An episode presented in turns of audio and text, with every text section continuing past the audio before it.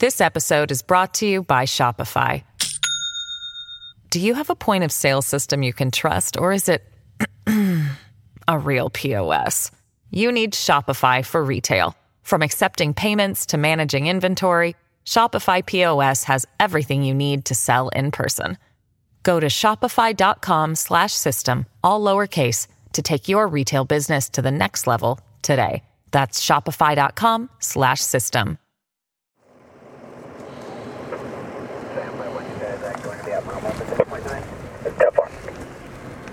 You can put in the call. It was confirmed at 1640 is obvious.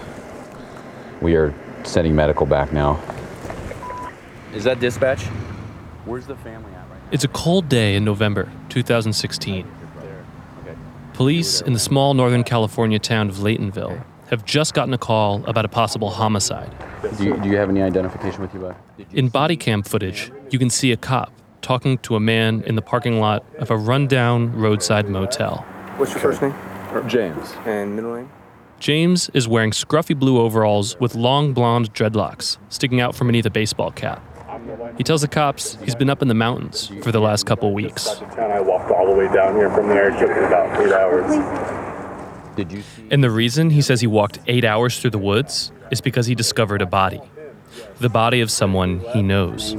How do you know the person that's out there right now that, that you said uh, is deceased? I was up there working for him. Would you be available to jump in with one of us and lead us to where he's at? I don't want to. I don't want to go up there. Okay, well, we need somebody, uh, I like, obviously. ran- like I had to run through the woods. Okay. I'll go with you. It's Okay. my property. It's your property. An old man steps forward. I'll go with you. He has long, straggly gray hair and walks with a cane. Okay, what's your name? My name is Louis Bagliere. I'm a disabled combat vet. I'm the one that called. Lou Bagliere owns the land where the body was found. He says he drove up to see the body himself before coming back down to call the police. So you're, you can come with I'm me. a- okay, I'm a cripple. Okay.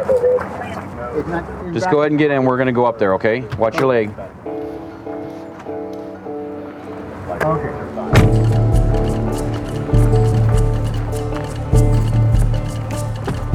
Lewis, did you see him up there? I saw the body only from a distance because I didn't have heart to go in. Okay, Okay, hold on. my pal. I got to talk on the ra- radio, okay? Go ahead. UK Sam 51. I am 1014 with email RP en route to 88's location. He's going to lead us into where this happened.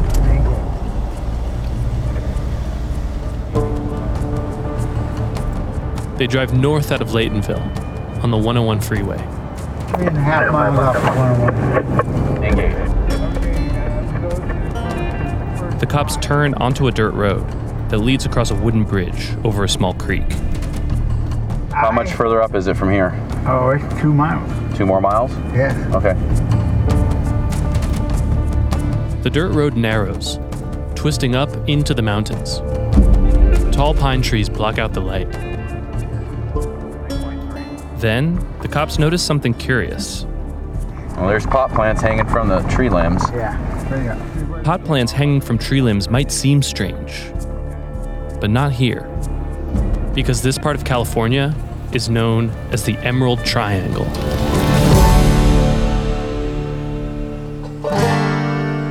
It's a remote forest region where people live off the grid, deep among towering redwoods, rushing rivers, and rugged mountains.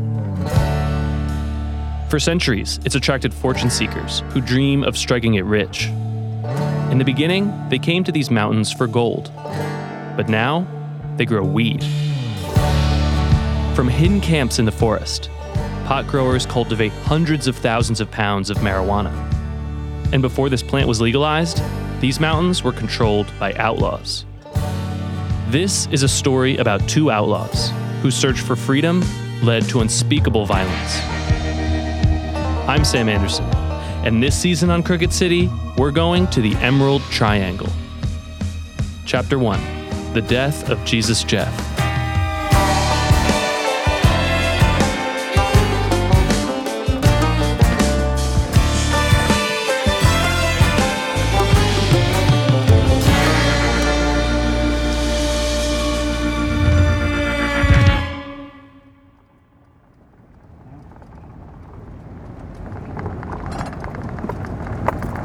How How much marijuana was out here? Not that much. How much is not that much? I don't fucking have a clue. I can't. Lou Bagliere is leading the cops to a body on his land, deep in the mountains, navigating tight switchback turns and potholes washed out by the rain.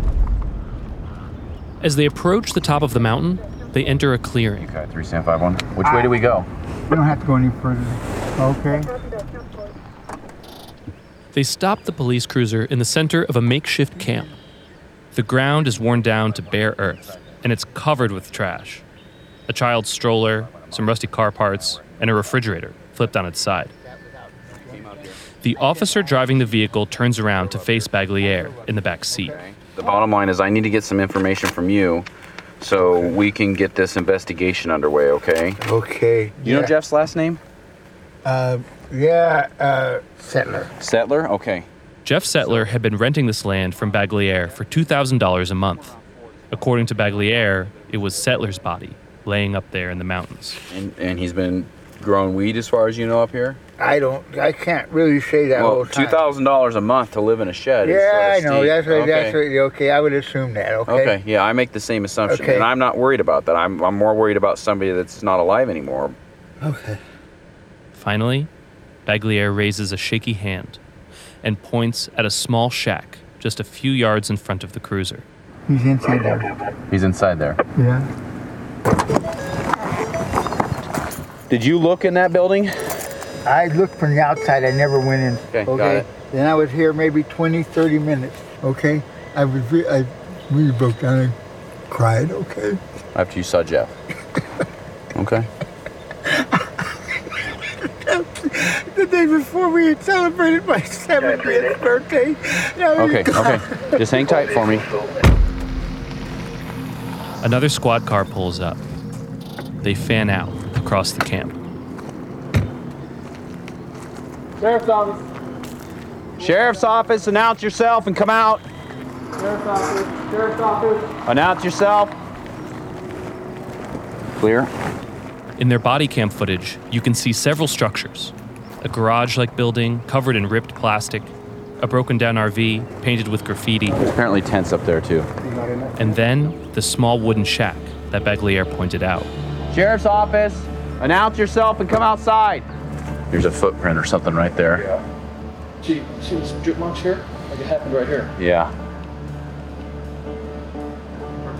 Wow. I don't see any weapon or anything yet. Okay, let's just secure that.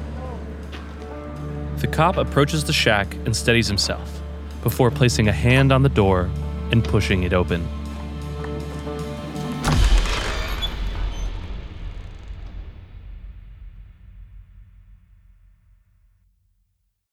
I'm Samantha Cole, host of the new season of Understood, the Pornhub Empire. Over the course of four episodes, I'll tell you how a horny YouTube knockoff in Canada came to dominate the porn world, only to shatter their cheeky reputation in a massive scandal. The Pornhub Empire is a new season of Understood from the CBC. Available now wherever you get your podcasts. Wyndham Hotels and Resorts makes travel possible for all. Whether it's the long haulers looking for a great cup of coffee, a roomier rest for the on a whim road trippers, or a place to make summer memories with the whole family. No matter who you are, where you're going, or why, with 24 trusted brands to choose from like La Quinta, Days Inn, and Super 8, your Wyndham is waiting. Get the lowest price at wyndhamhotels.com. Restrictions apply. Visit website for more details.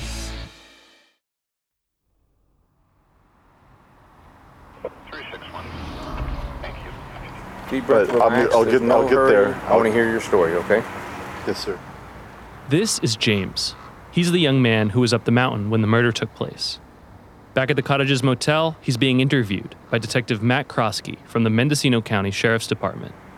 Let me like build up to it, okay? Okay. So I can like give you a Great. maybe. me- I want the whole picture. I had uh, a couple beers once I got down because it's I'm still shaking like when I saw that. I saw just the look in his eye. James tells Detective Krosky that he was a seasonal worker on Jeff Settler's pot farm. He joined a crew who'd been living in the woods for months. James says that not long after he arrived, Jeff kicked a group of those workers off his farm. It was about four or five people he didn't want coming back up and working. So we paid them like 500 bucks each or something. They called the next day and they're like, oh yeah, we're ready to come back. And he's like, oh, don't, don't come back.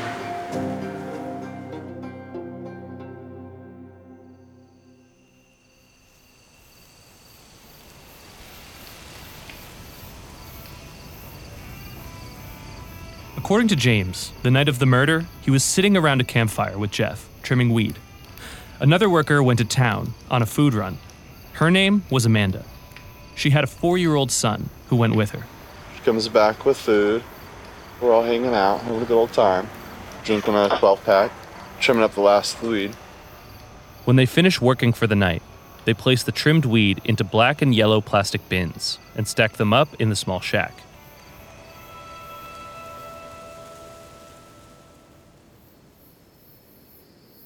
James heads to the nearby garage, the structure covered in ripped plastic, and he goes to sleep.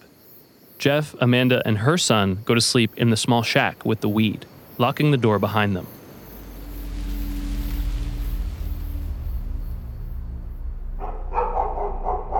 In the middle of the night, James wakes up.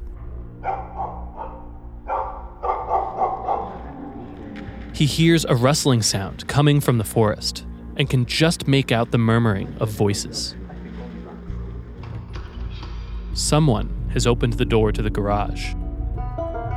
Outlined in the moonlight, James can make out a man. He has curly hair and glasses.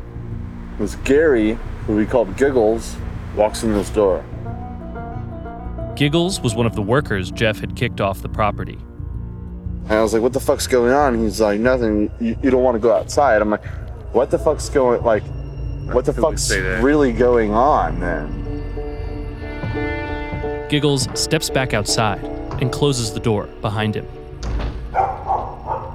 And I go to like open the door and Giggles stand right in front of the door. I heard a woman scream. Pretty sure it was Amanda because she's the only girl there. If it was Amanda or her son. James tries to push his way out of the garage, but someone is still holding the door shut. And I'm like, let me the fuck out that door. And he's like, you really don't want to go out there. And I'm like, what the fuck's going on? And I even like put my foot in and they like almost like try to like smash my foot. So I pulled it back. I'm like, well, fuck it. I can just go out the fucking garage door.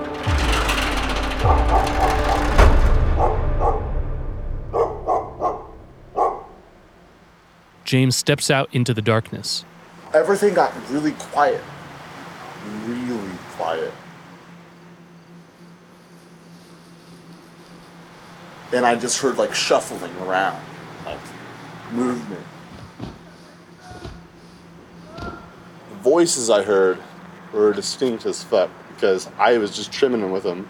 The voices I heard was uh, Giggles, who Jeff knew, and I guess he also knew Cricket, and then there was Zach. First, there was Giggles, who held the door of the garage shut so James couldn't get out. Then, there was a guy nicknamed Cricket, and finally, another guy named Zach. These were the workers that had been kicked off the farm a few days ago. Who would have had the biggest issue with Jeff? I personally think Zach. So Zach, he does he have a nickname? He just went by Zach. James tells Krosky that he moved away from the garage. It's dark. He can barely see. Then a figure emerges from the shadows and comes towards him. It's Amanda.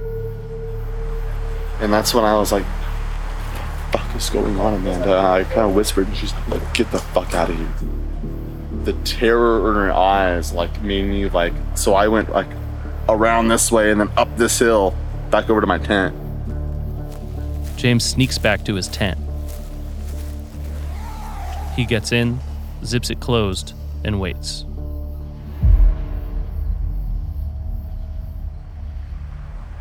I think they all came up in that one car, and then they filled half of it with totes.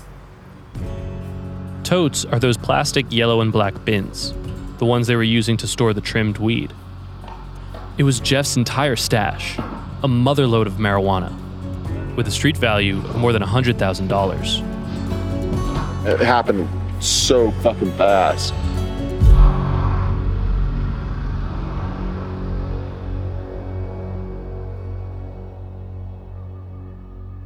When he's absolutely sure he's alone, James steps out of his tent into the pitch black forest.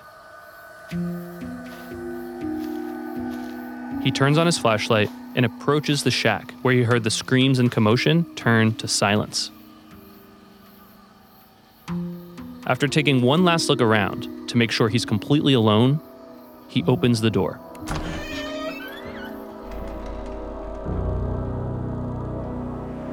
And then I saw Jeff with everything fucked up. And then I shined the light on him and he just had that that that that stare that you only seen in fucking movies. Like, I've only ever fucking seen in movies and like it creeped me fuck out. Like Yeah, I get it. What did you do next? I just I need to get the fuck out of here.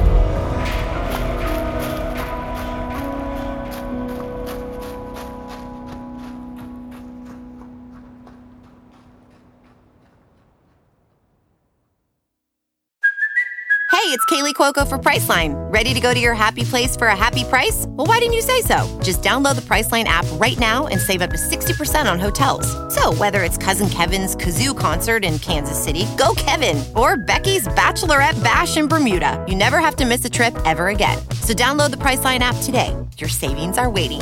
Go to your happy place for a happy price. Go to your happy price, Priceline. Does Monday at the office feel like a storm? Not with Microsoft Copilot. That feeling when Copilot gets everyone up to speed instantly? It's sunny again.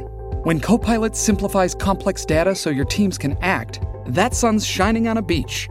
And when Copilot uncovers hidden insights, you're on that beach with your people and you find buried treasure. That's Microsoft Copilot. Learn more at Microsoft.com/slash AI for all.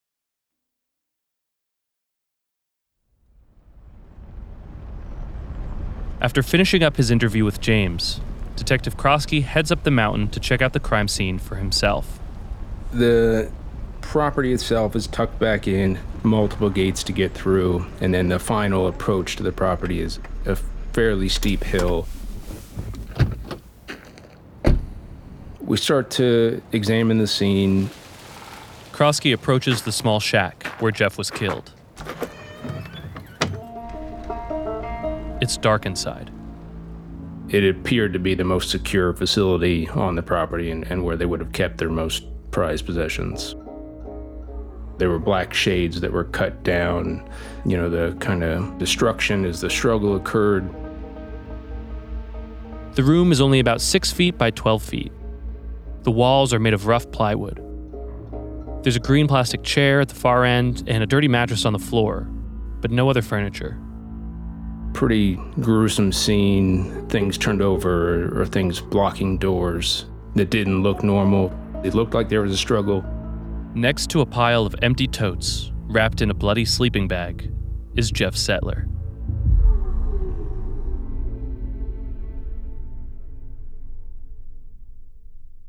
Settler had defensive wounds across both forearms, his hands, as he's trying to push off and fight off his attackers.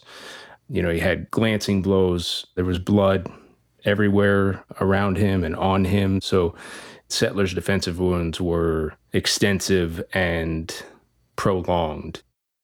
Settler's throat had been slashed.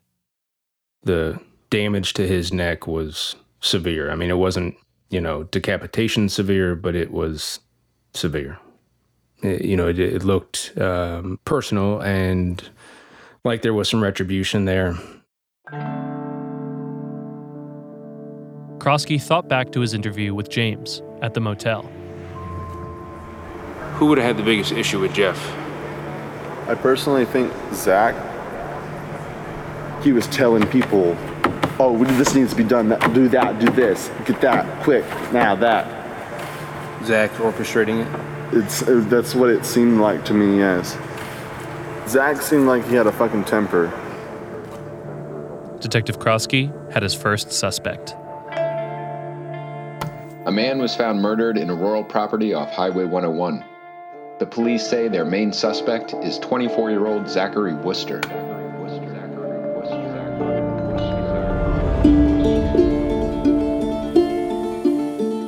That name, Zachary Wooster, is the reason I'm telling this story. Because Zach and I, we know each other. In fact, we grew up together in a small town in New Jersey. We went to the same high school and used to be on the wrestling team together.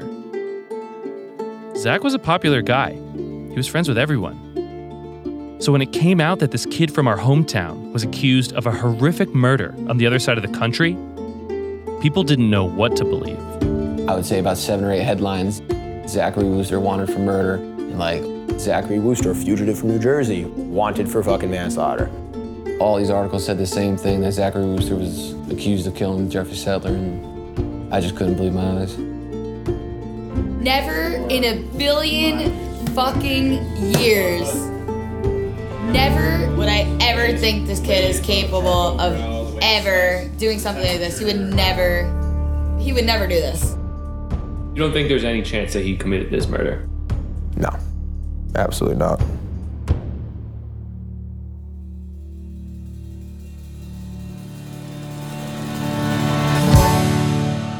Jeffrey Settler was brutally beaten, stabbed, and left to die in a shack on the side of a mountain. Could Zach Wooster really be the one behind this terrible act of violence? The truth was hidden in those mountains. Who knows what the fuck happened on that mountain? No one's gonna tell the truth. I didn't do this, officer. I'm innocent. I did not kill anybody. I have not murdered anybody. It gets crazy at harvest time. Everybody's looking over their shoulder. No one trusts each other. Next time he was fed a lot of acid, like 300 hits at least. He was pouring gasoline on himself right next to the fire. He, he's pretty much holding everybody up there hostage. I don't think that anybody deserves to die, but Jeff was not a good person. Did you stab Jeff? No, but I confessed to it. I had this knife with blood all over it. I'm like, fuck. Was he slowly dropping the knife into his throat, or is it a rapid one? No, he slowly did it. I don't know what happened. I don't know what happened. And I was like, well, what am I supposed to tell this guy? Do I tell him the fucking brutal truth? Because the brutal truth is fucked up. Find out the truth this season on the Emerald Triangle.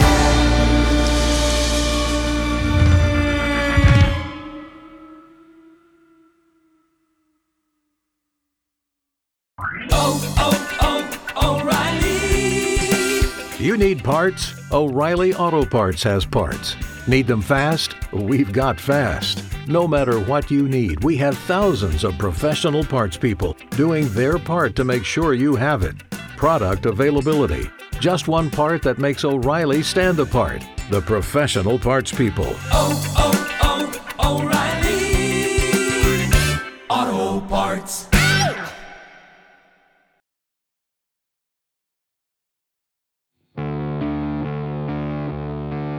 Crooked City, The Emerald Triangle is a production of Truth Media in partnership with Novel and Sony Music Entertainment. The series is written and reported by me, Sam Anderson. Our senior producer is Joe Wheeler. Our producers are Alexa Burke, Lee Meyer, and Zach St. Louis. Story editing by Mark Smerling and Austin Mitchell. Our assistant producer is Sasha Baker, with additional research by Ivan Devoine. Scott Curtis and Cherie Houston are our production managers. Fact checking by Dania Suleiman. Mixing and sound design by Nicholas Alexander and Daniel Kempson. Our title track and additional tracks are composed and produced by Robert Quijano and Christopher Rose, with additional production by Nicholas Alexander. It was engineered by Peter Oviatt and recorded at Moonflower Sound Studio in Taos, New Mexico. Additional music from Marmoset and Epidemic Sound. Development by Willard Foxton, with special thanks to Indira Burney, Max O'Brien, Sean Glynn, and Matt O'Mara. Also, special thanks to all the studio musicians at Moonflower Sounds. Continue the conversation with us online by tweeting at Crooked City Pod. And if you've enjoyed the show, please don't forget to leave us a review on Apple Podcasts. It really helps other people find the show. And thanks for listening.